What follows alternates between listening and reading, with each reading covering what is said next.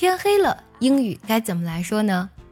你的第一反应不会是用 black 这个单词吧？今天卡卡老师带你一分钟学会天快黑了的地道表达。black 这个单词呢，用来形容天黑是不合适的，也是不准确的。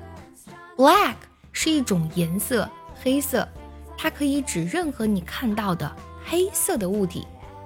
比如我的头发是黑色的，就可以用 black。My hair is black。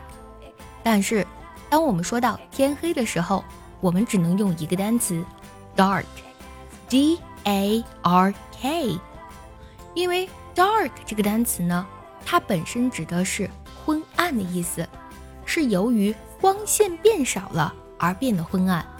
但是 black 这个单词完全是没有由于光线变暗而变得漆黑的，所以晚上六七点左右，这个时候呢。天不是完全变得漆黑了，而是慢慢变暗了。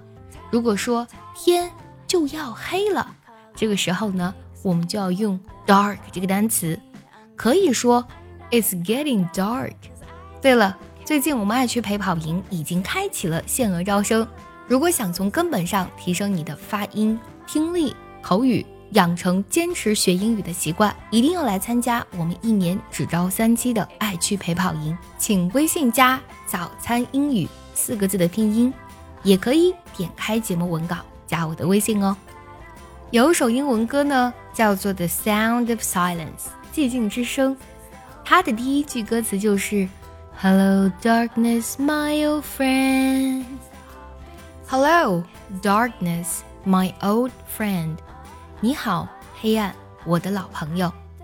这里我们注意到用到的单词呢，也是 dark 加它的名词词缀 ness，darkness。